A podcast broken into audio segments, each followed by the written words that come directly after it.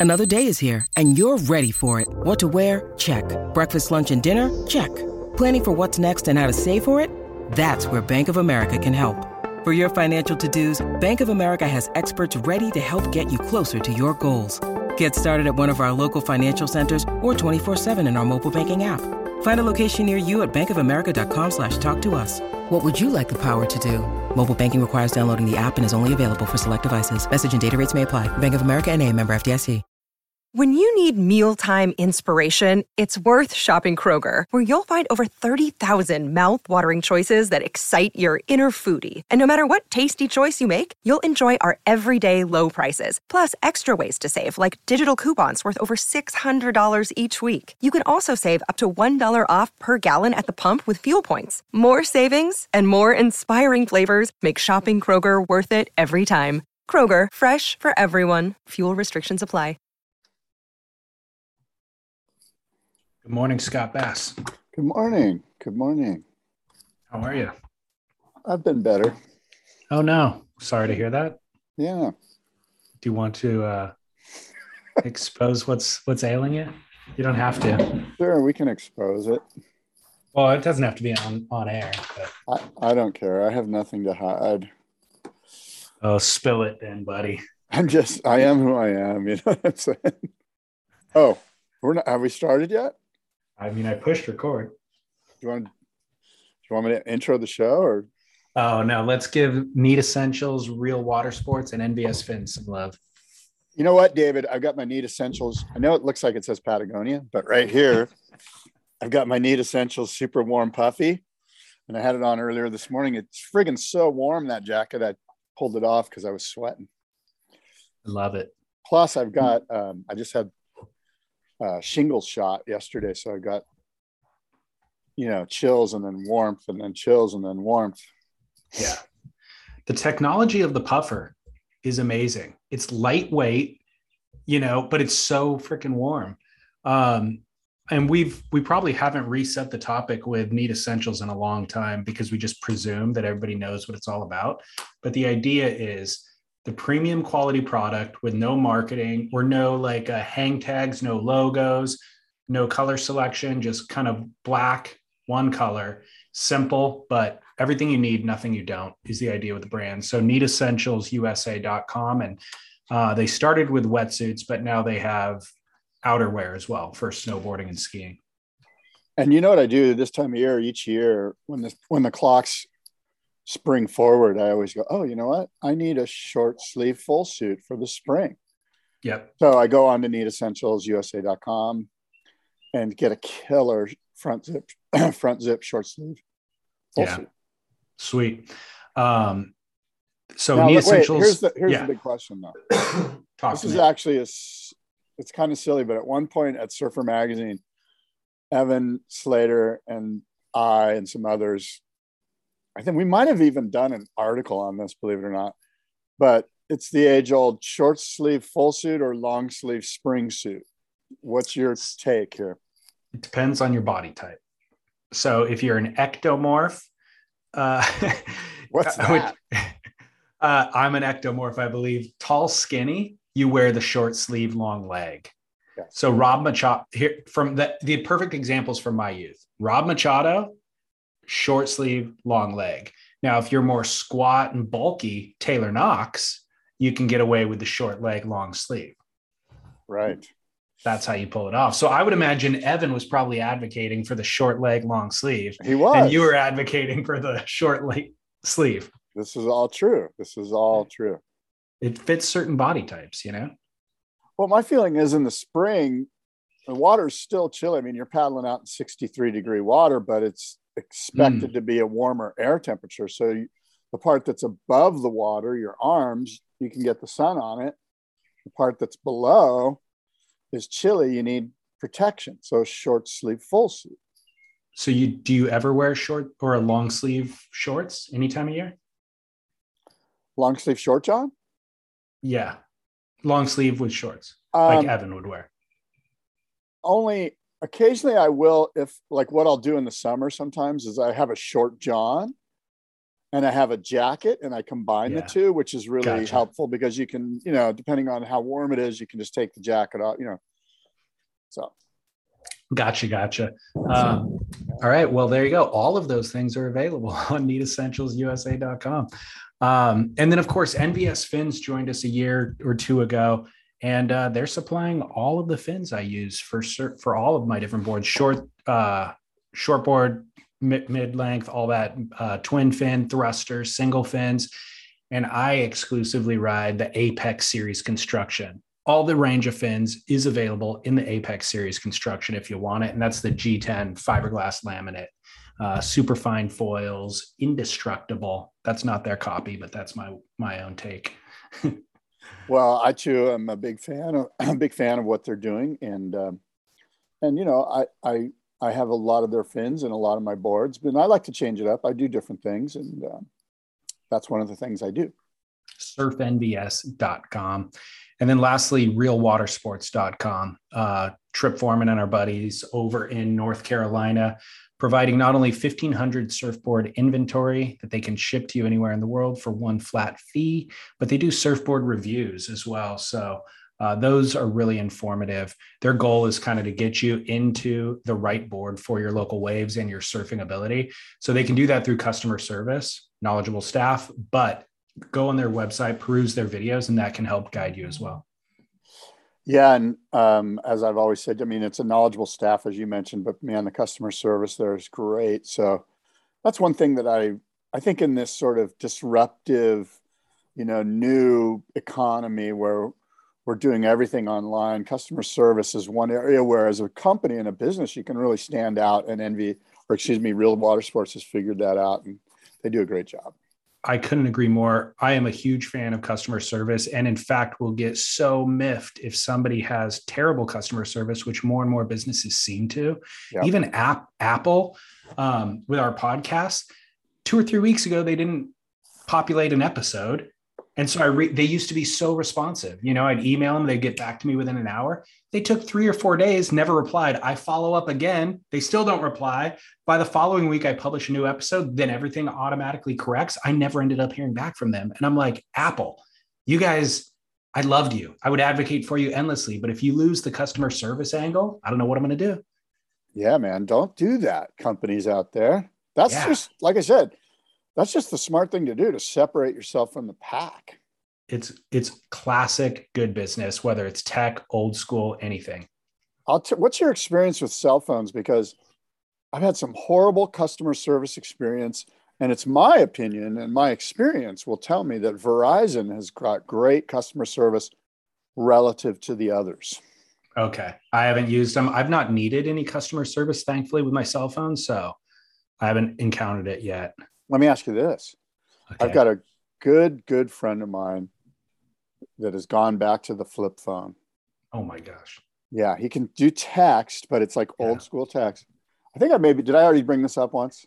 We we did, but go ahead. Anyway, what's your thought on that? Do you, can you it's go back to do you do you have envy? Do you have flip phone envy like I do? I do. Yeah, I will not do it, but I absolutely wish I was that guy. I I uh wish I could simplify in that way. Yeah, it speaks of a sort of freedom that he has. That because we're you and I through business, we're tied to all the apps. Yeah, but he's just totally. like and and and the weird thing is, is that I don't hear from him anymore. Like I'll send him a picture or a meme or something. He's just he just never replies. You know. Right. And of course, when he calls, I just go, "Sorry, I can't talk right now." Nobody wants to talk on the phone. Um, that's really fascinating. Yeah, I could do, we could do a full episode probably on that but um, realwatersports.com is where we'll leave oh, yeah. it. Right. As we see some movement at the takeoff zone, it's Kelly Slater grabbing rail. A clean entry, this thing holding open, it spits. Uh, when it spit me, I thought it was going to spit me off my board. Comes out with the spit, spits him out. Comes out after the spit. Gets spat out of another good looking wave here. Spit. Spit. Spit. We're just spitballing, right? Yeah, I got.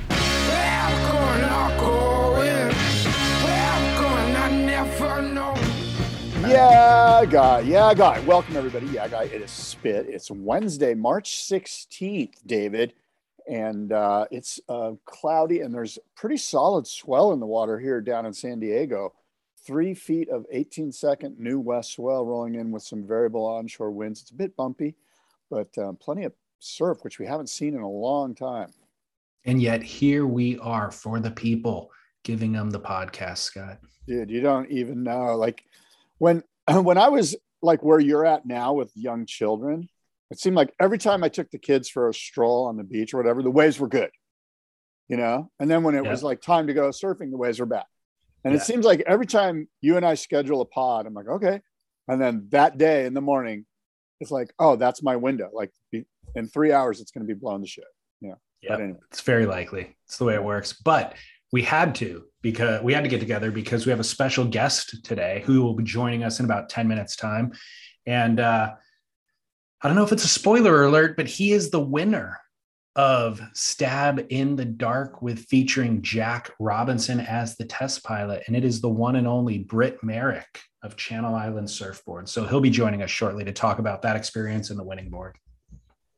Well, cool. That looks fun. I, I watched the final episode. Of course, I watched all the episodes of Stab in the Dark, and uh, I find it fascinating. And you and I are big fans. I think most people are, are huge fans of that that series. And uh, yeah, it's going to be fun to talk to Britt, find out how he's feeling about it. He's a two-time champion. Yeah, and um, we're big fans of Britt as well. In addition to Stab in the Dark, fans of Britt and oh yeah, the Channel Islands legacy and what they've done. Um, one quick follow up before we get into Stab in the Dark. Um, we were talking about the Bob Dylan documentary No Direction Home last week, and we figured out at the end when I went to Shazam that song, I figured out in the closing credits, the special thanks section, guess whose name appears? Um, should I know this? Yeah, because I sent it to you. Dirk and Natasha oh, Ziff. Oh, that's right. That's right. The owners of the WSL are being thanked at the end of the Bob Dylan, the Martin Scorsese directed Mar- Bob Dylan documentary. Wow, Dirk and Natasha Ziff. They probably were at some cocktail party, and Marty's like, "Hey, I could use a hundred grand to finish this bad boy," and they're like, "No problem, mix me another cocktail." He just pulls out a wad of cash from his wallet. I mean, Here you go, Marty. Who knows how that goes down, right? Like that's kind of got to go down like that, don't you think? I mean, it. I don't know what they could possibly be thanking him for, other than a help. Yeah, help. an invest, an investment, or maybe he owns, you know, um, licensing to some footage or music or the music or something like that. Maybe, yeah. Well, you know what? Tip of the cap to Dirk and Natasha. I love that film and I love that they're helping uh, you know, creators of great content get their product to the finish line. And um, I say good on them. I love that. Thank you, Dirk and Natasha. They're omnipresent though. The the omnipresence yeah. is a little bit uh, is a little bit troubling. Yeah. They're moving the and, chess pieces around the board. You know what I'm saying? like you know how we can influence Scott and David over in this other realm that they don't even see coming. Right. Um, anyways, you said that you're you've been better when we first got on. Is there anything oh, yeah. going on that you want so, to talk about? I did have my second shingle shot, David, which is something that as you get older, you'll have to deal with perhaps. And um, it kind of brings you down a little bit, kind of like you got the flu. And oh, no.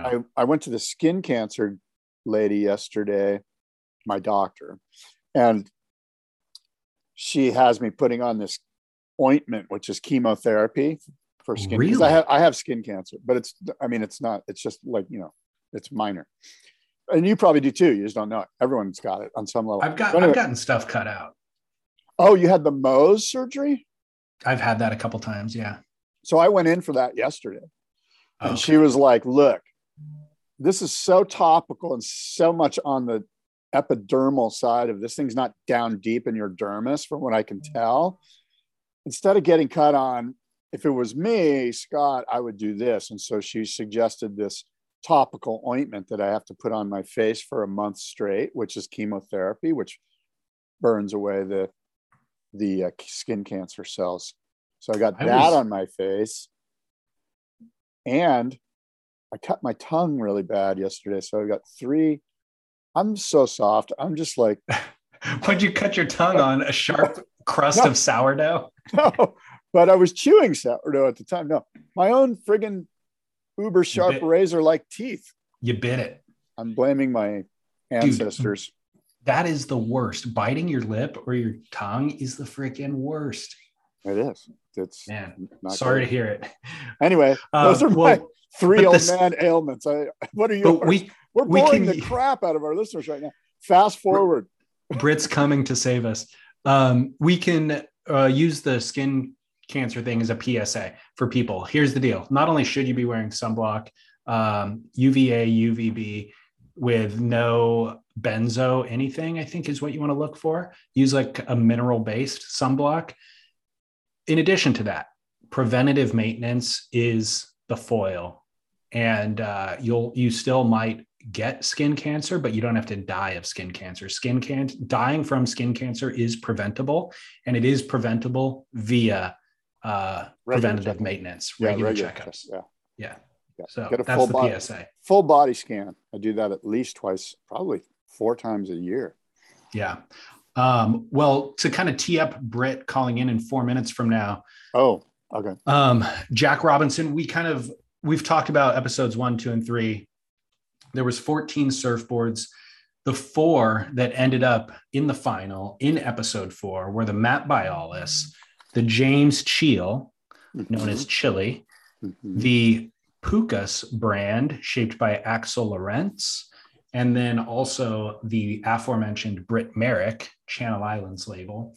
Um, the waves were considerably better for episode four do you i mean we'll probably talk about obviously Britt's board with him did you have anything to say about the other boards um you know my my gut feeling is that the four boards first of all i was glad that they brought the glenn pang back to the equation to let uh, Kolohe give that board a run and um and the other boards here's what i have to say is that to me I can't remember how clear that it's ever been this clear how much better the Channel Islands board looked under Jack's feet to me personally. That was just me. And um, that was one of my questions. Yeah, you. I mean, it just stood out. It just stood out. The speed, the everything about it just looked, it just looked like a magic carpet. Like it was going where everywhere Jack wanted it to go it was keeping its rail through these really long extended turns through the you know the entire arc of the turn was just and and then it was just right back into another one it just looked extremely buttery and fast and fluid and went anywhere that the jack wanted it to go. Smooth in transition is the first thing that i noticed from the first wave. And then i was like okay let me see how that plays out on other waves if that's actually kind of a continuous thing. And it was that was a common denominator in that board. Sparky but then super smooth in transition. So he would just lean into a bottom turn and it would just drive him all the way through into that big front side gouge that you're talking about that was different than he was doing on any other board mm-hmm. and then he would transition that into a bottom turn and one solid motion all the way into the next turn um, we'll discuss it right now with the shaper himself. Yeah. I'm super uh, intrigued by what's behind Britt. All of the Scott, books, identify them. identify huh? those three albums by their put, image. Put them Scott. on. Put them on my big screen. Can you do that, or do I do that? Britt, Britt has to talk in order for it to pop up on our. Uh, yeah. What are those three albums there, Scott? You'll know all those. Oh my god, this is so wrong. Uh, one looks like a dead, like a grateful, like a Jerry Garcia. Is that Jerry Garcia? That's a Jerry Garcia live album. And then that one is, well, I mean, it says who it is, right? Is that Merle Haggard? Yeah, dude. Hell yes. And Jimmy. Merle's my, Merle's my man. I love Merle Haggard. Dude. Merle's three live. for three. What three is it? Three, Scott. What is like Ogaskokie? What's that song? Like the Okie from Muskogee. Yeah, Okie from Muskogee. Right. I apologize for not getting it. Uh, Britt, good to see you, buddy. Good to see you, Scott. Right on, guys. Thanks for having me. Huge congratulations, congratulations, Britt. Very well deserved. Oh, thanks, man. I don't know about deserved, but um, I'm very man. I'm so stoked. Yeah, I'm grateful. Well, well Scott yeah. was Scott was just saying that. Well, you tell him, Scott. It was this, the first time. Yeah. So first of all, you uh, well deserved, and um, and and yeah, congratulations the um, my vibe on it on the last episode was it was never has it been so clear that the board, the winning board was was just faster, smoother, held its rail through the entire turns that Jack was doing, and then immediately had speed. It looked like a magic carpet.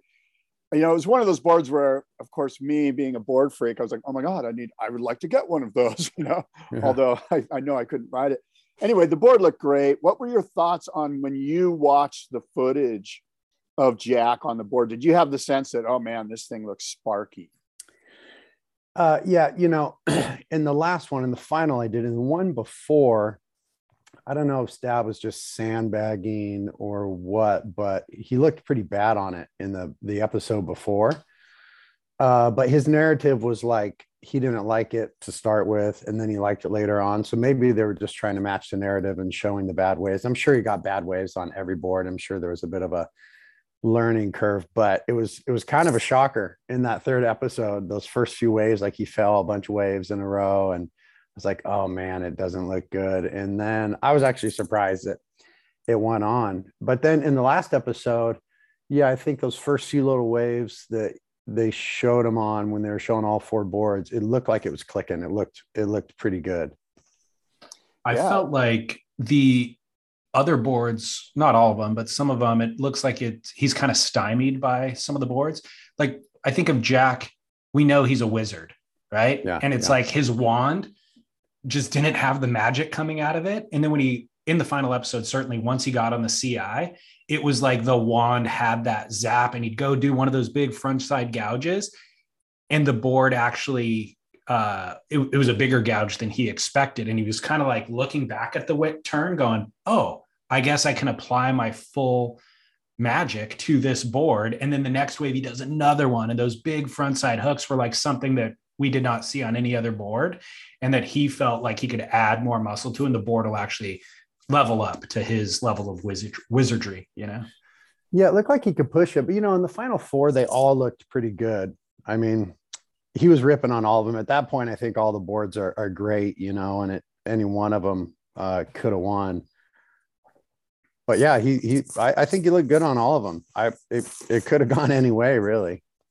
Yeah, you bring up a great point, Britt. I mean, I mean, we're dealing with you know the top shapers in the world, at least for high performance shortboards, and you know, it at, at some point you're kind of you know just grasping at straws because he's ripping on everything, and and and a lot of it could just be to do with the waves that he caught or how he's feeling, or you know, did he get enough coffee that morning? Who knows? You know like what what makes the what makes the difference between especially the last two boards which he was kind of saying well it's kind of a toss up i don't know you know and then yeah. and then he picked one. How do you find out about uh, winning uh, being the winning shaper? What was that like? I didn't find out until the event uh, down in encinitas at the la paloma theater.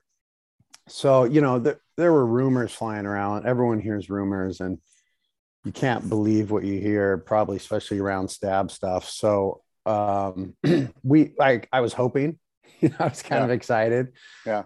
Um, but it wasn't sure. And so found out live at the moment, which was really, really fun. Man, yeah, was... image, that image that they got of you that they posted on the article where it's like in the moment is yeah. so epic. You look so psyched. I was pretty psyched, man.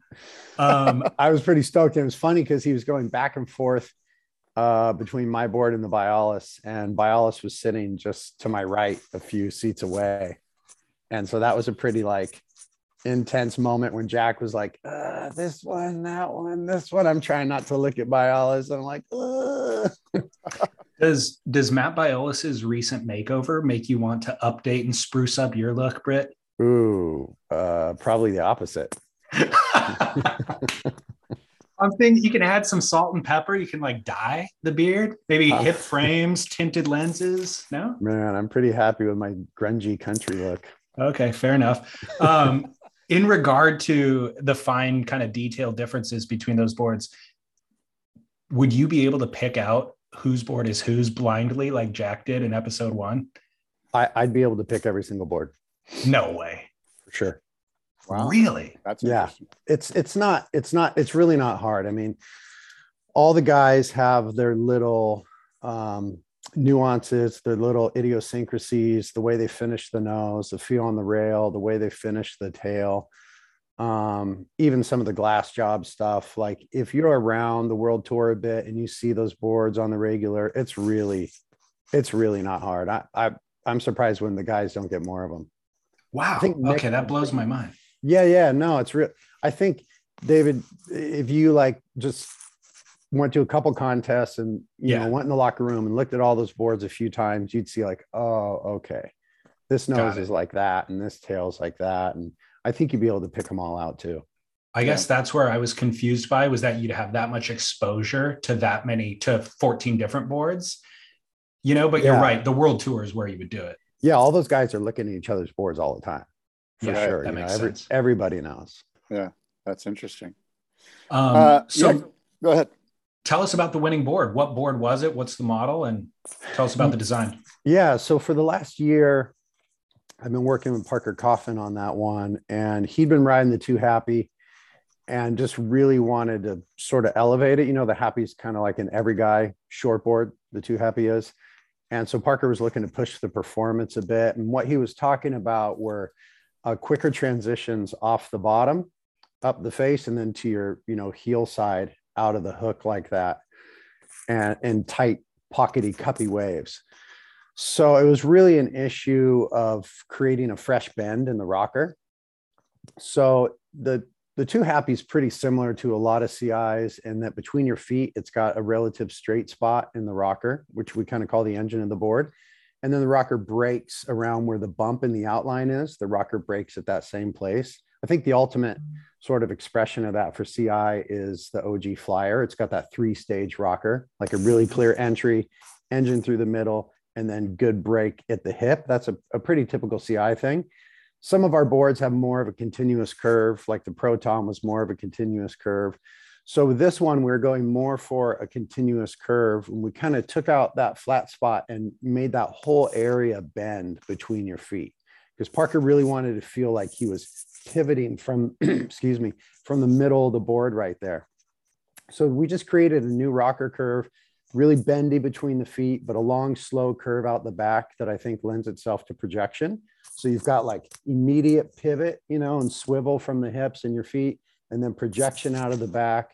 And then also it's got pretty low concave for a modern short, board. And the idea of that is just sitting in the water in a connected feeling um, you know, for normal guys like us, we probably want a little more concave and a little more of that, like on top of the water, get up and go feeling. But these guys are surfing good waves quite a bit where you don't need so much of that. You just need to harness the power more.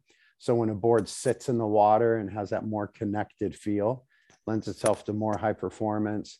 Uh, we added curve to the outline. So really the goal was like, this is the most high performance board that I know how to make. And, and, Parker was really helpful in that. And we have a good working relationship. He he pushes me a lot. And you should see this guy, dude. He like he'll get a batch of boards, go ride it for a while, and then he comes back into my shaping room with all the boards and with a binder full of notes on every single board. He's got drawings of the rockers, he's got drawings of the rail shape at different points of the board um, he's got just pages and pages of notes on every single board. And then he's got footage, he's got clips on his computer that match all that.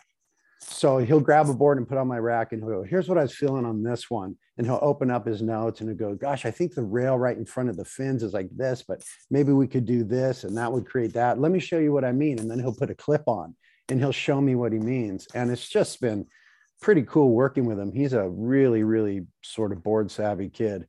So that was our project together. Wow, that's that's really insightful and um, makes me want to interview Parker. Sounds like he's you should. He's looking for a job when he gets out of the tour or whatever. he might be our next shaper.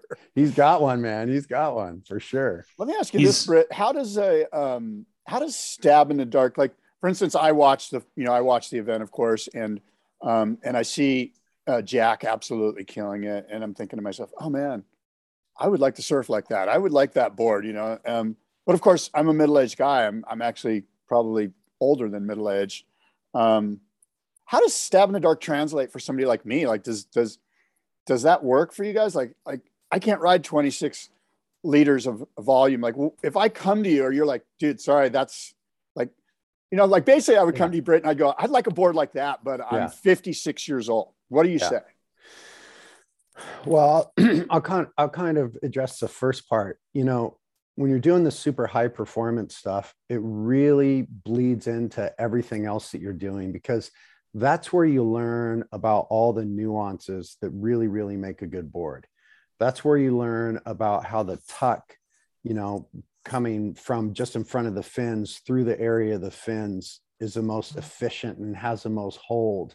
You know that's where you learn a lot about fin placement and all those nuances concaves like all the stuff that i've been learning in that board all of that translates to other boards. So i i feel like from working on this board for the last year with parker. All my other boards for team and normal people have gotten better because i've learned a bunch of nuances. Changed the ways that i approach the tuck and the rails and even the way that i pull my screen the direction and a bunch of different things. So there's a trickle down effect you know it's kind of like if a, if a car company is working on a Formula One car, they're going to learn things there that are going to trickle down to production cars eventually. The second part of your question is if you came to me and you're like, Britt, I want this board exactly, what would you do for me? You know, I think a lot of that is a function of rocker. And that's a super, super highly rockered board. And so that kind of board requires a lot of interaction to keep going, right? And I think what guys like you and I want is we want to stand up on a board and just feel some immediate like get up and go and positivity. And then we want to be able to redirect when we're ready. We're not ready for a little bit. We stand up, we're like getting adjusted, you know, and oh man, my foot stuck. I move my foot back and oh, my back hurts. Okay, now I'm ready to do a little turn.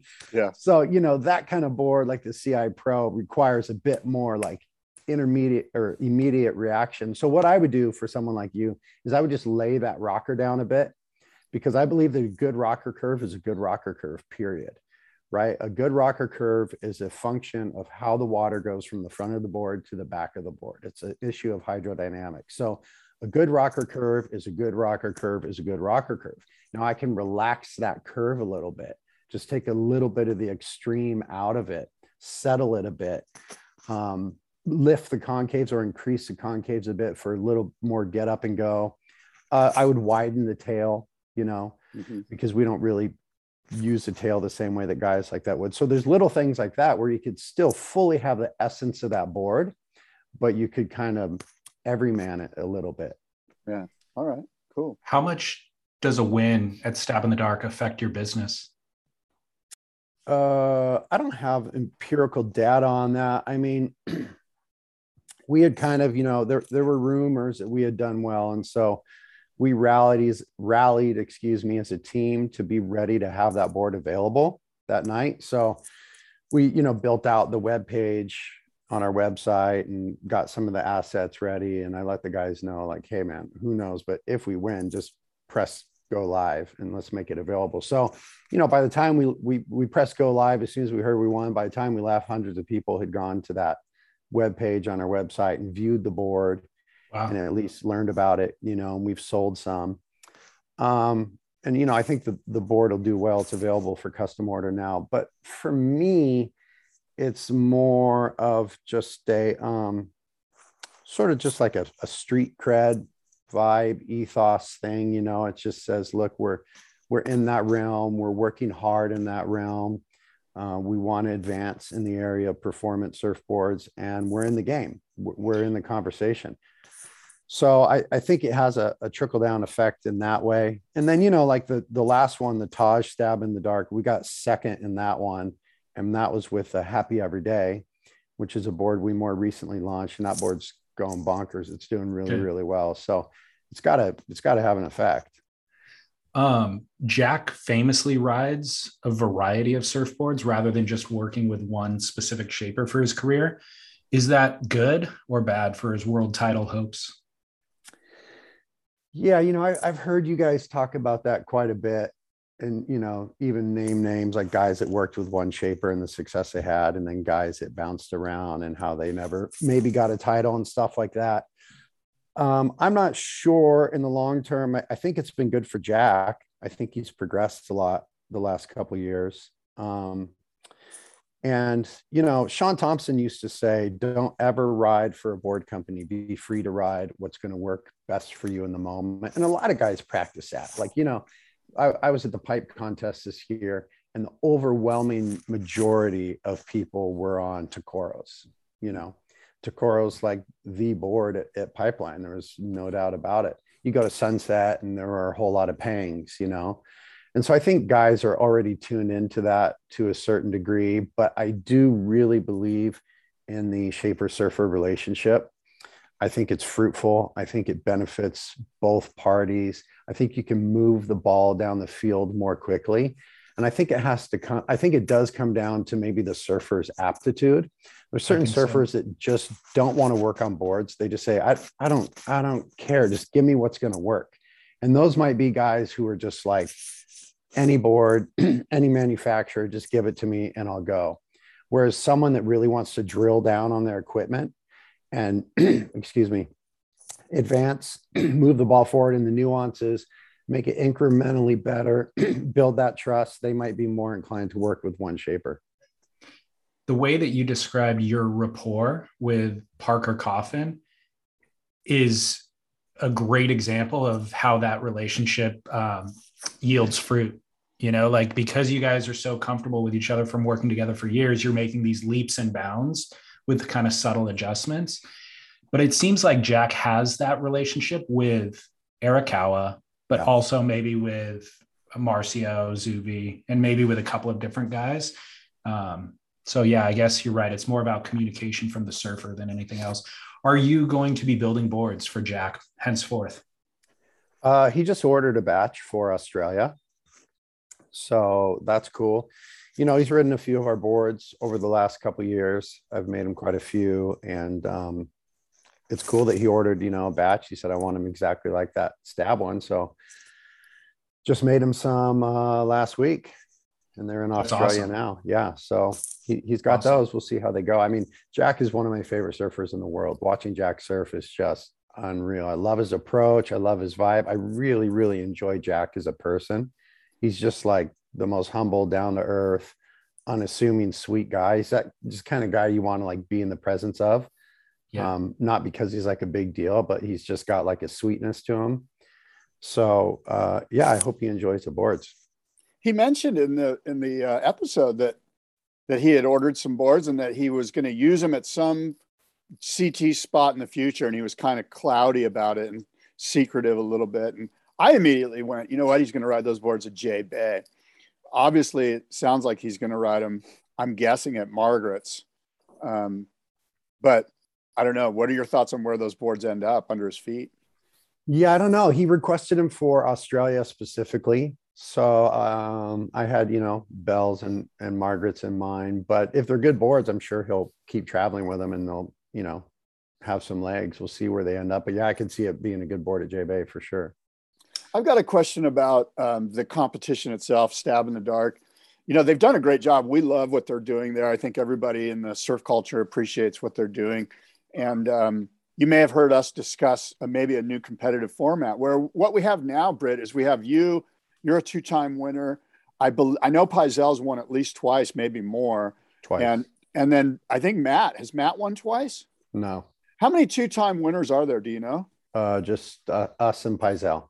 Okay, so I thought it would be really neat if we did a competition format or Stab did, where they just take you and Pyzel. They don't tell the surfer this. You guys make six boards each, and the surfer goes. He thinks that there's 12 different shapers involved, and he gets to go and pick them all out and do the whole thing. And at no point does he realize that it's just like uh, a tournament of champions, so mm. to hmm. speak. And you know they're always looking for ways to evolve this and make it fun and different. And I, I thought that would be an interesting thing. What are your thoughts on that? Yeah, that'd be fun. That'd be super fun. I mean, I think the surfer would know right away. Like I said, they're they're pretty savvy. He would know, man. These are not twelve different boards. these are all. I, I, think the surfer would go right away. Oh, these are Pyzels and Merricks, but still, that's fine. Like I, I, think that'd be fun. Yeah, we each have two wins. Let's let's do a showdown. Although I think we have a second, so maybe we edged him out a bit. um, not to be who's counting? Who's yeah, counting? Exactly. Uh, well, how how could they improve the concept for the shaper, in your opinion, Britt? I'm sure you've got ideas. Oh, uh, improve the concept for the shaper. Uh, uh, gosh, man, I'm not sure, honestly. Um, you know, I think it's a cool format. I think it's a cool idea. Uh, I, I, I don't know how they can make it better for us. You know, when I always get nervous when the request for the boards comes in. I'm like, oh my gosh, this thing is, you know, pressure. And then I make the boards and I'm stressing while I'm doing it. And then I just try to forget about it because it takes stabs so long to complete the project. I mean, I shaped those boards in October, right? And here we are in March talking about yeah. it. So I, have just got to shape them and forget about it. Yeah. and then as soon as it's done, the request comes in for more. I don't know how they can make it better for us. Good. David, Good. David and I have often talked about, you know, who should be the next surfer. Like, what's a, a, and it comes down to really a guy that can communicate effectively. And of course, David and I are like, you know, the best communicator in our opinion. One of them is Kelly. How great would it be if Kelly was one of the guys that the next guy that Stab chose? Don't you think he would be a, a, a fabulous communicator of what he's feeling under his feet? Yeah, nobody in the world is better uh, with surfboards than Kelly for sure. Um, but he owns a surfboard company, so I, I don't I don't think they'd go for it. That's what makes it so great. I mean, that's what validates the whole thing. You know what I'm saying? Like now well, we're how, truly being objective here. Well, along those lines, how would you feel if Parker got the invite? It sounds like he'd be a phenomenal candidate. Oh gosh, Parker would be really good. Oh, we, you know, man. I mean, it it sucks. Like, you know, Dane did it twice. You know, Jordy did it when he was riding for us.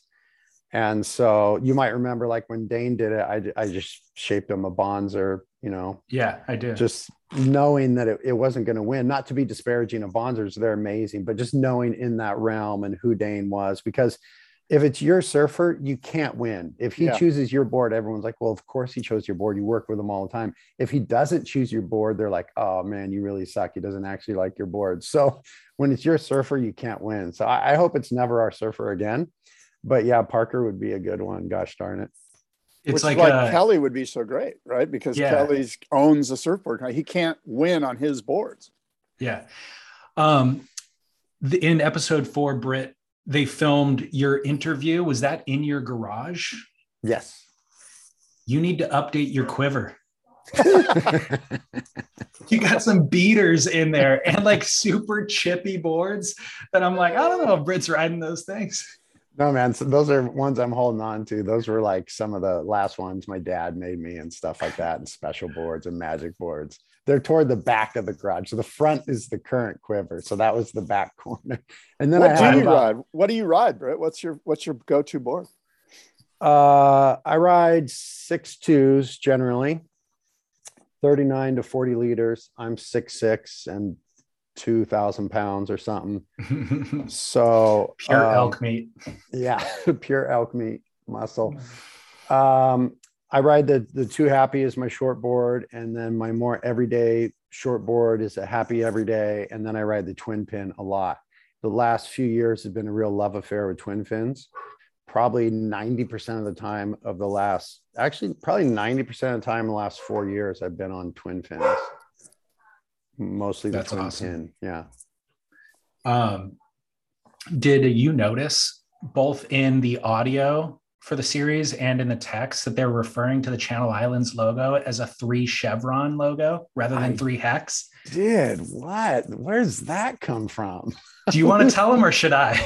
Dude, you tell them, man. Okay, I will. the first the first time it slipped through, I'm like, man, Ashton got it wrong. He doesn't know what a chevron is. Maybe he just misspoke, but now it's in text. And I'm like, no way. How are they getting away with this? That was so yeah. funny. It's, I mean, it's been called a hex for thousands of years. I mean, the Chevron, there's a gas company. I yeah. see that logo all the time. Yeah. That's a Chevron. How do you yeah. not know what a Chevron is? It's pretty classic, man. All right, I'll tell him. um, all right, we'll do. Um, Scott, do you have any more questions before we dispatch? Uh, just just one quick kind of operations question. When you build the board for these guys, did they, especially this episode, did they have you put the color on the nose, or do you ship them clear board a clear board? Yeah, the ask is to ship them clear boards with no um, designations or defining features at all. So there can't be any writing on it. There can't be like any propri- proprietary carbon, any of that stuff. They want it to be as anonymous as possible. So they pick the colors. And man, I hated the color we got. That like oh, forest no. green. That was just like the most bland. As soon as I saw those on episode one, I was like, oh, we suck. We lost for sure. That was the worst color. Um, I realized I didn't hit one of my questions. Um, have you ever had fewer CT rider on the riders on the men's side than in 2022? Uh, yeah, last year. who do you who do you got currently? Jackson Baker, Jackson Baker, Nat Young, and Joao Chianca. Okay. Yeah. Okay. Way to bring it um, down, David. Why'd you have to ask that question? what a jerk. no, well, because well, there's a very specific reason why. Okay. Um, how expand upon your mixed feelings for Devon Howard banging the mid-length drum. I feel like this win at Stab in the Dark is a pivot, a hard pivot back into the Formula One style of board. Oh man, I'm not taking that bait. Come Devon's on, buddy. My, Devon's my bro, dude. I'm sure I'll, it's great answer, for business. Let, let me but... answer that. I'll answer that for. Business. Oh shoot, here's David! I can't believe you're serving that up, bro. Here, here's the deal. Okay, Channel Islands caters to all surfers. All right, we have boards for the high performance guy. We have boards for Scott and David and Devon. We have boards for guys that want to cruise longboards. We're a surfboard company. We make it all and we make it all excellent. You going that for looking good. for a job, Scott? Jeez yeah, Louise. Scott. Scott is hired. But no, I mean, I'll I'll speak to that for a minute. We, you know, our goal is to make um, every surfer happy. So that that can't just be a high tier performance thing, and it can't just be sort of a like, you know, everyday thing. We really want to build boards for every single surfer. I mean, I believe that people experience moments of joy on surfboards that are life changing. You know, I we, we can all remember like our first ride or our first barrel or first surf trip or first great turn, that that moment that really hooked us and like redirected the course of our lives. And there's very few things in the world that can bring the sort of joy that surfing does. So to me, it's really meaningful to create the crafts on which that joy is experienced. You know, people people people's lives are changed by surfing. So to put those surfboards under their feet is really meaningful. And I think it I think it makes humanity better. I think surfing makes people better. I think the experience makes for a more beautiful world. So I want as many people as possible to surf and have good experiences surfing and to enjoy equipment. You know, we believe in craftsmanship. You know, I think that surfers should build surfboards. I don't think that it should be any other way.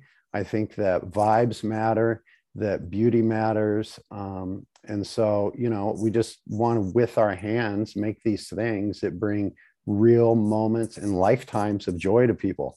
So that's broad, as Scott was saying. That's for a whole lot of different people. And, you know, as far as like the CT and that high performance realm, we've been a company in transition for a while. You know, when Burton bought us, my dad retired and um, I was out of the out of the scene at that point. I didn't shape a single surfboard. I did not touch a piece of foam for 10 years. So I was, you know, fully removed from that. My dad retires. And, you know, imagine being Channel Islands built on Al Merrick and figuring out how to carry on. That's a difficult transition.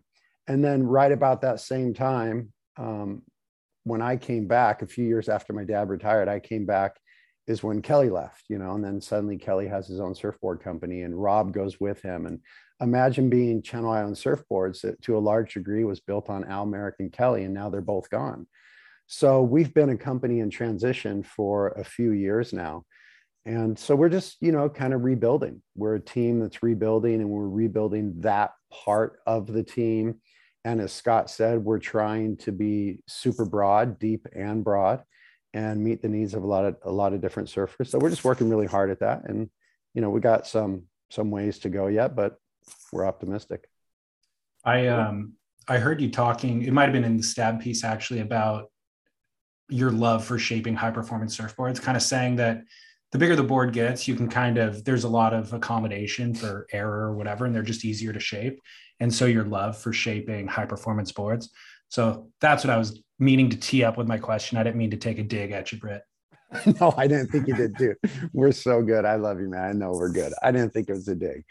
I do though. That's you know, I shape all kinds of different boards. I spent so much time the last few years working on twin fins and alternate designs and stuff like that. But nothing keeps me up or wakes me up in the middle of the night like a high performance shortboard.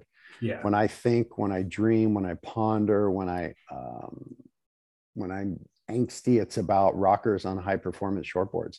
And that's the hardest thing to do by far. That's the most difficult thing to do because those are the athletes that are the most demanding. And because the volumes are so small, the consequences are so great you know, yeah. a, a, a, 16th of an inch on a fin, a half a degree of splay on the fin, the tiniest bit of tuck here, the tiniest bit of flip out the tail. The consequences are so great because the volumes are so low and the demand for performance is so high. So that's the hardest thing to do. And as a craftsman, that's what excites me most. And that's what gets me in there every single day is doing the hardest thing.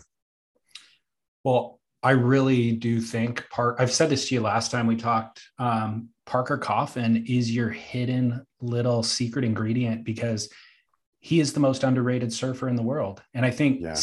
I think Snapped Four obviously shined a light on him to show a lot of his talent, but even still, he flies under the radar. And so to hear that he's actually able to communicate as well as surf inc- as incredibly as he does, I think is like a that's huge.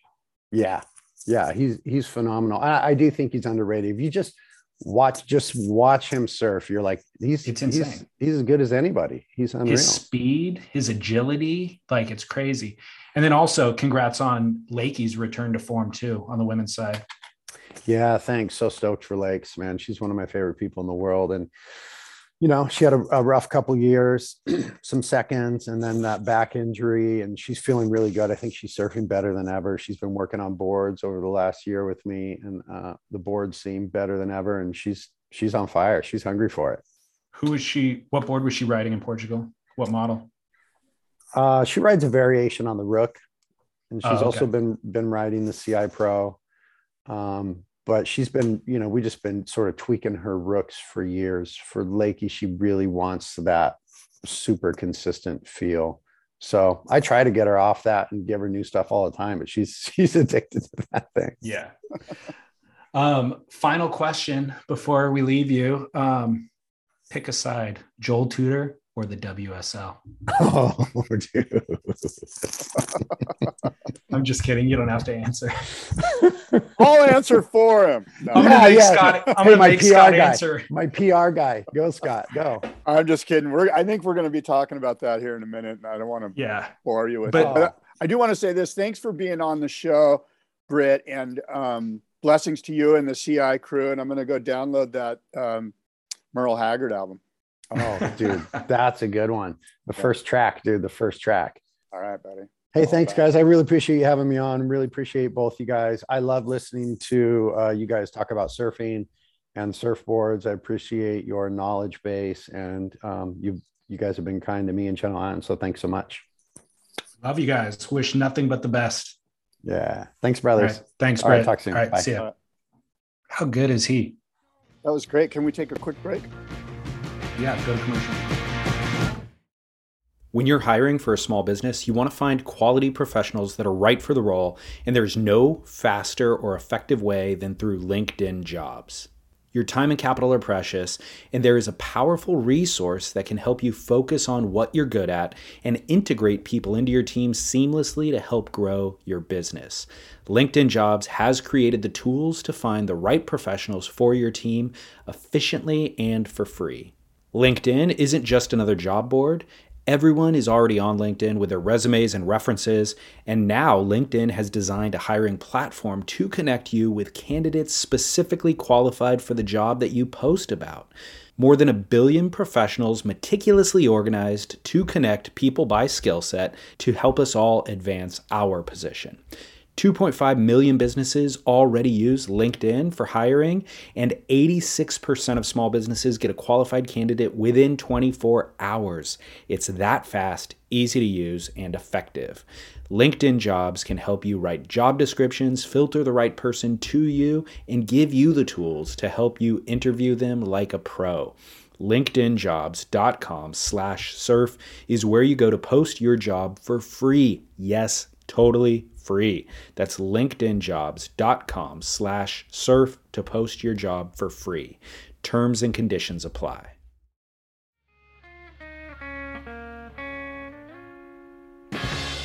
Yeah, Britt Merrick. Enjoy talking to him all the time. Super knowledgeable. Yeah, uh, salt of the earth right there. You know, one final note as a um, pat on the back for Stab Magazine for episode four. I thought that bio biographical recap of Jack Robinson, kind of at the beginning of the episode, was excellent. Um, there's I totally agree with you. It was, and like I know all that stuff about Jack. I guess where I saw where I thought it was excellent was there's a lot of stuff that happens or that we talk about in the surf quote industry, kind of um, not publicly, and with Jack specifically, it's about his relationship with his dad. Sometimes it's about who somebody's dating, sometimes it's about coaches. And they did a great job of addressing all of it without sensationalizing any of it. They yeah. very kind of um, tactfully explained. Yeah. I think the quote was Jack's shifting dynamic with his father, you know, was yeah. Ashton's quote. And that said enough and then talking about the how he met his girlfriend, talking about how he met Leandro, uh, Dora. So all of that I just thought was really insightful, tastefully done, but didn't shy away from some of the controversy. Totally agree. Tip of the cap to uh, Ashton and the writers there. That was well done. Awesome. Um, any final thoughts on Stab, or should we move on to Joel Tudor? Uh, let's move on. Joel versus the WSL. So Joel versus the WSL, this was almost a non-story the last couple of weeks. We just kind of talked about it in kind of a oh look at this gossip. Well, it's become a story. Last week, yeah. the WSL suspended their current world longboard champion, three-time longboard uh, champion, for basically defamation of the brand, is what they stated it was um, for his views, for him going to social media and talking about their feigned alleged allegedly feigned equality because they don't give equal shake to the longboarders. Thoughts on this? Um, I, okay, so my thoughts are. Do you know how long Joel was suspended? By the way, is it like indefinite or forever? Is, so yes, it is indefinite, and the rumors that I know or have heard is that they're actually waiting for Joel's retort mm-hmm. to then dictate right. how long the suspension will be. Well, that's pretty smart. And that kind of speaks to my feelings on this. Uh, I think we all agreed that the issues that Joel is bringing up are important. And, and in many instances are, are valid.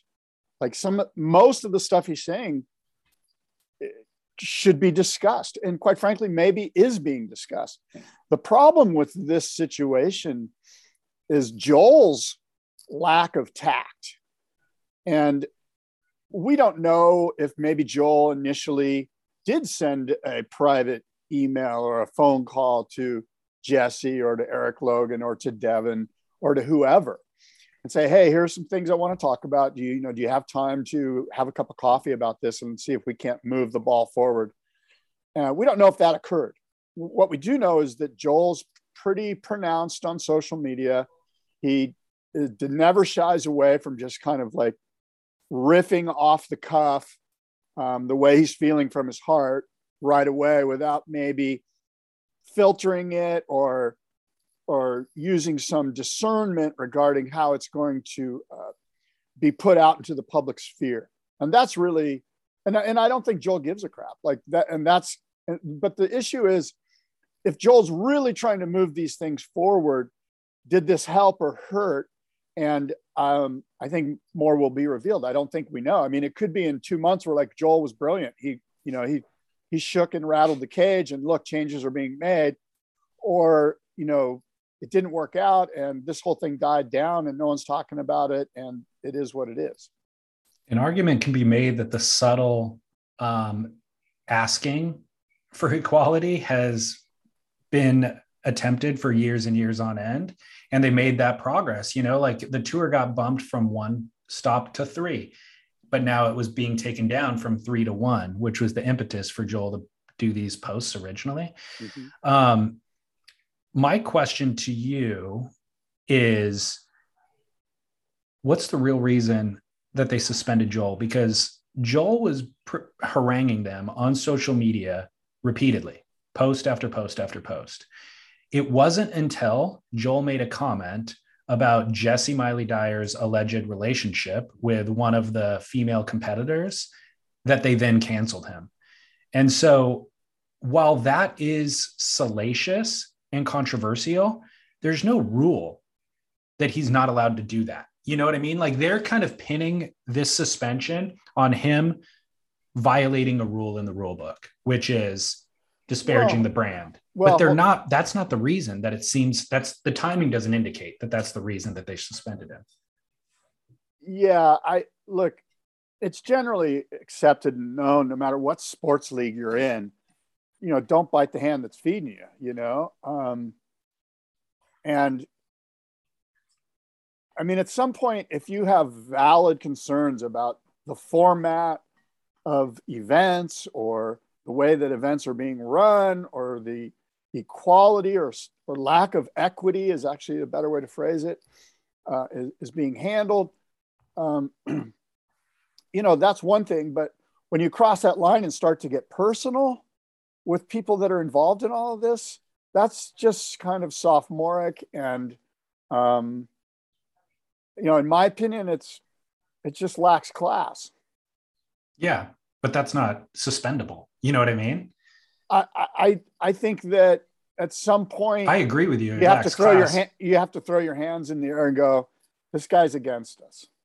Yeah. But again, we don't know if Joel already attempted back channeling to to, to to uh, get some of these issues um, resolved or get some conversation about these issues going. We don't know that, but what we do know is that, you know, and Joel's a friend of mine, and I've known him for 40 years or whatever, and but we we all know that Joel throws stuff out there sort of haphazardly, or maybe not haphazardly. I'm sure he's thought it well, thought it out, but he, you know, it's it's really kind of comes off the it seems like it comes off the cuff. And uh, you know if in fact he didn't do any back channeling and he's just like here's what i think blah blah blah. And oh by the way she's dating this person and that's late like it's kind of i don't know it just well he wasn't he i don't he wasn't saying that I didn't he wasn't saying that that was lame he was saying that that's affected some of the decisions and policies that they've made like the reason why Moana wasn't invited to Portugal mm-hmm. was to clear the way for another competitive surfer who happens to have a relationship with a per- very personal relationship with the SVP of Tours and Commission commissioner. Is, you know who who which two have relationships? Well, so he didn't say, and oh. he referred to it as allegedly, I believe, oh. but the rumor was in the comments beyond what he wrote was Tyler Wright because Jessi and Tyler have posted about each other in social media for the past year, you know? Okay. So it's all alleged and it's all innuendo. Um, and I agree with you, Joel. It's a bad look for Joel. He shouldn't be bringing that up because it has, well, I guess, but Joel's point was it does have to do with something. This yeah. does show yeah. a certain favoritism. Yeah. Uh, and when they called off the event at Pipe, the women didn't run the day that it was flawless and big and, you know, perfect. Tyler was the one that didn't want to run the event. Moana was willing to go out. The other women were willing to go out. Why does Tyler get more say than anybody else? So that's the kind of stuff that Joel is miffed about. But and un- understandably so. I, I I think that you know that stuff's wrong. I'm just saying the way that he did it is where I have. I think that so, if he really wants to be effective, there's probably a more effective way. But again, we don't know. Let's see how this yeah. plays out. Maybe this was very effective. Maybe, Let I mean, you and I are talking about it right now. So maybe it's extremely effective. Let me ask you this Do you think Joel has a lawsuit against him? Against the WSL. You mean the WSL suing Joel? Opposite. Do you think Joel has a lawsuit here against the WSL for wrongful? I mean, look, they're saying yeah, I don't know. Defamation a, of... That's a question for a lawyer. That that I I don't think that um, it's. I I do think that it that that could play out. I, I do think there's a lawyer that could look into this and go, "Wow, these people just put their foot in their mouth." They're blowing it and th- that's not okay. And again i'm not i don't know i don't have any legal precedent to back up any of my thoughts on this.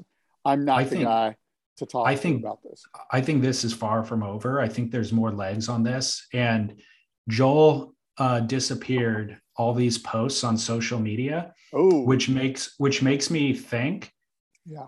that there's a bigger play at hand here. You know it, it doesn't make me think that joel's finally been um, settled down by the WSL because that's not Joel. And no. by the way, Joel did not compete for 17 years. Joel doesn't need the WSL. He doesn't give a crap.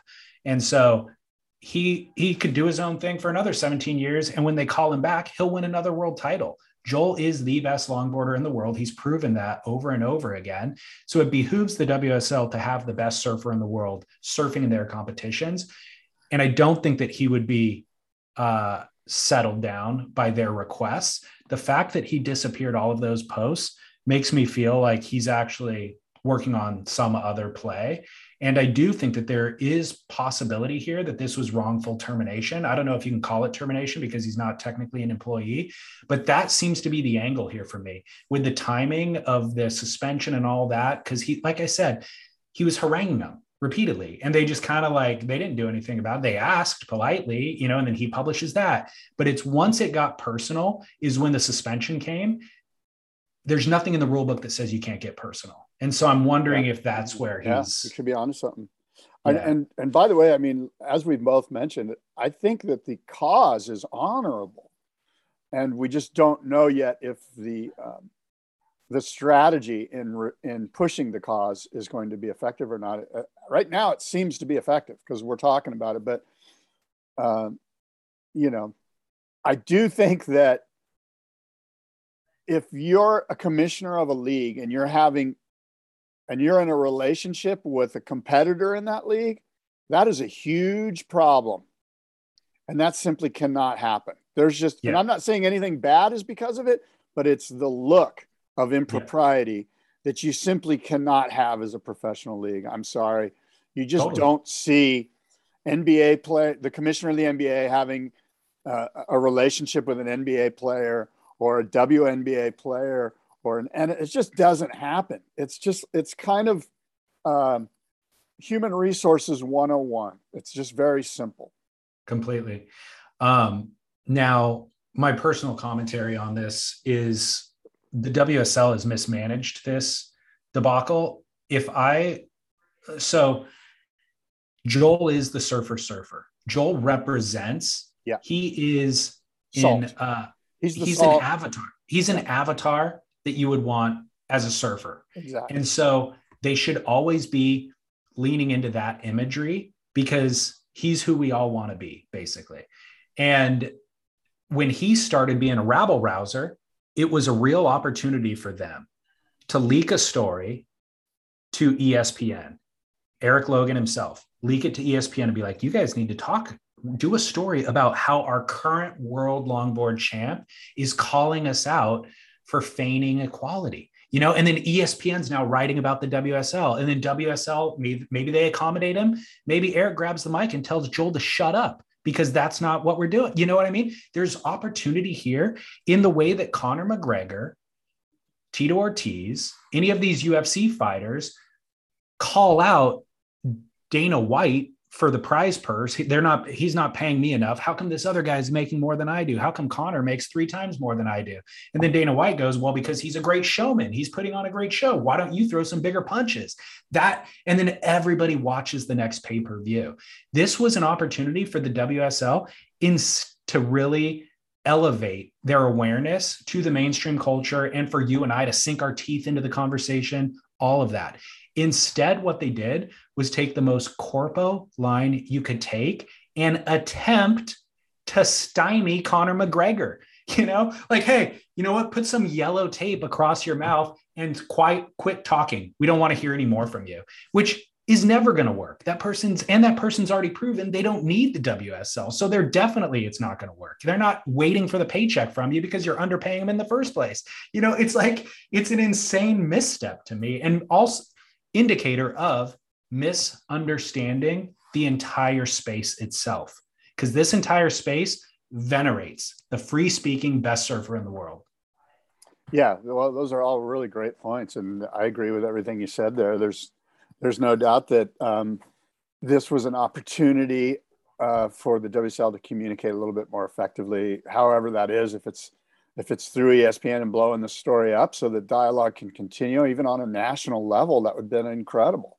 And yeah. um, again, I I kind of try to boil it down to what's what are we really talking about here? It's really not about Joel. It shouldn't, and Joel would I think agree with this. It's not about Joel. It's about the cause that Joel's bringing forward here. You yeah. know, if we're trying to make change, um, you know, then let's not have it focused on an individual and try to blow up the sport like Conor McGregor. You know what I mean? Like, yeah, you know, in a weird way, I don't know. What's so great about this is that more is going to be revealed, you know? Yeah. Well, for me, I think you're right. It's not about Joel, but it represents this larger thing that the ultimates, the, I hate to use the phrase the ultimate surfer, but the icon of a surfer versus Corpo, this is, this has represented that conversation to me. Um, our buddy Rainbow in New Zealand yeah. emailed about how the WSL picks this one thing to be adamant about, but kind of has ignored these other stories in these recent weeks to not really wave a flag about. So he said, hey, Do you need to take a break? I think so. Hold on for this. Okay, that's fine. It's trash day. I gotta take out, I gotta take out the trash. Go for it. Um, so Rainbow from New Zealand, his email said, has anyone commented about the juxtaposition of the WSL's position over Joel Tudor's sanctioning and Kelly Slater's unsportsman-like conduct in smashing his surfboard in Portugal? I started choking over this four days ago with these events dropping kind of at the same time, and I'm still indignant. Even the Magno Pacheco board flick at Levi Slawson is relevant here too. Why have they not made a public statement about that. It's just blind hypocrisy. I'm not normally inclined to give credence to Joel's uh, usual banter, but I'm channeling him now. Three logboard championships is never going to trump 11 shortboard world titles. But isn't the egalitarian argument that Joel is trying to uh, get heard all the more relevant? The WSL are running the animal farm where all the animals are equal, but some are more equal than others. The hypocrisy is just sickening. Hope it finds you well. And I hope that Austin's big head is full of brains, not all a bad thing. Rainbow. And yes, follow up from last week, end of the show. Um, Austin's doctor's appointment verified. Big brains are the only thing that's in that giant head. Big brains. Sounds like a spinal tap song. um, but I think I think Rainbow's point is interesting in that they have other athletes competing in their events in ways that could be interpreted as well he's right i mean what i got from that email um, was how come there's there needs to be a better pr better communication from the wsl about like what happened to that magno guy and what happened to slater and like do you have any comment on it and the fact of the matter is there just simply aren't any There's a lot of this speaks to the lack of surf journalism. There's no right. beat. There used to be beat writers like, you know, like Matt Warshaw would be assigned to this back in 1982. You know, like he would literally follow whoever it was. I don't know if it was Matt, but it might have been Matt George or, I mean, each magazine had a guy that was the ASP guy, and he would have direct contact with the ASP whoever. You know, if it was Ian or Rabbit or whoever. And we would get commentary. Maybe it was Graham. We'd get commentary about what's going on. And we would ask, I wouldn't say we would ask tough questions because I don't think we did. We were certainly more marketing vehicles for, for surfing and surf culture than anything else. But now more than ever, the WSL is, is pulled away from the infrastructure of the surf industry and it's getting sponsored by tequila and whoever. And um, now more than ever, we need some surf journalist, somebody to be the guy that has a good relationship with the WSL communications director that can go, hey, tell me what's you know what's the official party line on Magno, what's the official party line on this, what's the official party line on that, and we simply don't have that. Well, I've never thought of myself as a journalist because uh, I'm not, and I don't have the same rigor that journalists apply. Hold on, let me get, let me tell you something right now. Okay, this is going to be easy. Journalism is very very simple. Who, what, where, when, and why, and then maybe how. Okay, perfect. I can do that. Yeah. Um, but I don't apply the fact checking. I don't apply the cross referencing. Hell no. But but my point is, um, I used to have open lines of communication with them, and I would ask the hard questions here publicly, and those lines of communication have been shut. They don't want to hear from me anymore. But do you mean if you reach out to Dave Prodan, he doesn't answer your text? Uh, he Very has rare. and he hasn't. He yeah. has and he hasn't. Right, exactly. So there's times where he absolutely has not. But what still happens is there's employees there who still communicate with me all the time, so I can get all the information. Really? Um, you mean like well, back, not, not back channeling under like hidden secret sources?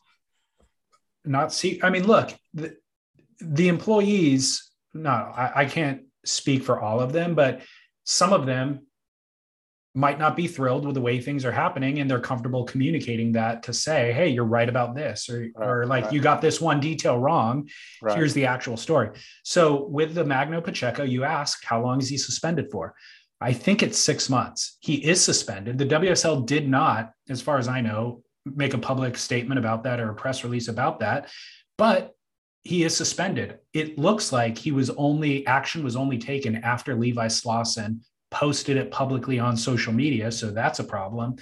But they did take action, and the action is suspension and a fine. I don't know how much the fine is, and I think the suspension is for six weeks. The Kelly Slater incident, him jumping on the board in Portugal after a heat loss, that footage just came out after he lost this last event in Portugal. Turns out that footage is four years old. Yeah, exactly. I was wondering so, about. Yeah. Yeah. So that's worth stating uh, if we want to be journalists here and do the actual due diligence. Yeah. But I think that uh, Rainbow's point is still valid. It is yeah. still like, yeah. Why are you guys making a big deal about this one thing over here? Probably because he hurt your feelings. That's and and in some regards, that could speak to why Joel's just like, hey man, the only way to get this thing out is to throw it out and let the see what sticks on the wall here, because in the past the WSL hasn't been really great about communication efforts. Yeah. Um, Rainbow closed out the email with a couple of jokes. He's like, hey, you know what else? They should ban him from Santa Monica. They should ban him from San O because it shares the SAN of Santa Monica. They should ban him, cancel him from the EOS for having a longer entry than the WSL has. he gave me a few others of things that they should ban him from. Oh my. But Rainbow coming in hard with some hot takes. It's been a while since we've heard from Rainbow, but good yeah. to hear. Um, I want to take a moment, say a prayer for the beloved one and only Dick Brewer. Yeah. Dick Brewer's wife, uh, Sherry's been posting on Facebook that he's kind of in his final stage of life.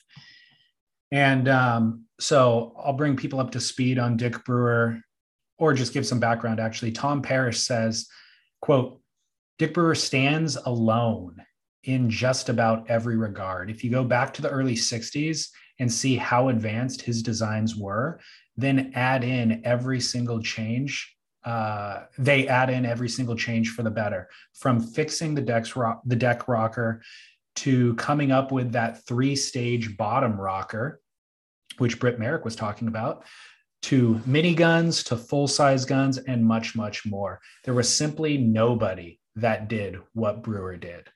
Matt Warshaw says, apart from the boards being the absolute gold standard, and apart from being the first and last greatest shaping guru, Brewer's contribution was to look outside of surfing. His engineering background, everything that he knew about cars, about machining, about speed and drive and torque, he brought all of that to bear in the shaping room.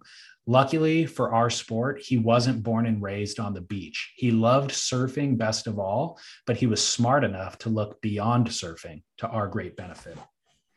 Yeah, that's great. Yeah. So thoughts, thoughts and prayers are with Dick and Sherry as they, uh, you know, go through this hard time. Yep. And we've seen him at the boardroom show in recent years. He's always come down, make an appearance, and uh, yeah, shake babe, kiss hands, shake babies, as we yeah, say. Exactly. Yeah. So, uh, do you have a Duke, Kook, any of that stuff? Uh, no, I apologize. I don't have any Duke or Kook this week. No big deal. Let's give Brewer the Duke. Yeah, absolutely. He's the Duke. Um, I texted Britt when you were during our commercial break because I felt bad. Yeah. I was like, dude, I totally probably misworded that question. I meant to tee up to acknowledge the success of the mid length and then kind of redirect about the investment in the rookies and the short board, uh, reinvestment in the high performance short board and all that sort of stuff. I'm sure I misspoke in the question, but I totally didn't mean to throw him under the bus with that. Yeah. So he gave me a thumbs up, all good. I mean, he yeah. gave me more than the thumbs up, but all is good. He flipped you off too. Exactly. Yeah. all right. Well, look, um, great show. Um, I think, David, we're through. Until next time, adios and aloha. We don't smoke marijuana in Muskogee. We don't take our trips on LSD. We don't burn our draft cards down on Main Street. Cause we like living right and being free. We don't make a party out of loving, but we like holding hands and pitching woo. We don't let our hair grow long and shaggy like the hippies out in San Francisco to do. And I'm proud to be an Okie from Muskogee, a place where even squares can have a ball. We still wave old glory down at the courthouse. White lightning still the biggest thrill of all. Leather boots are still in style for manly footwear.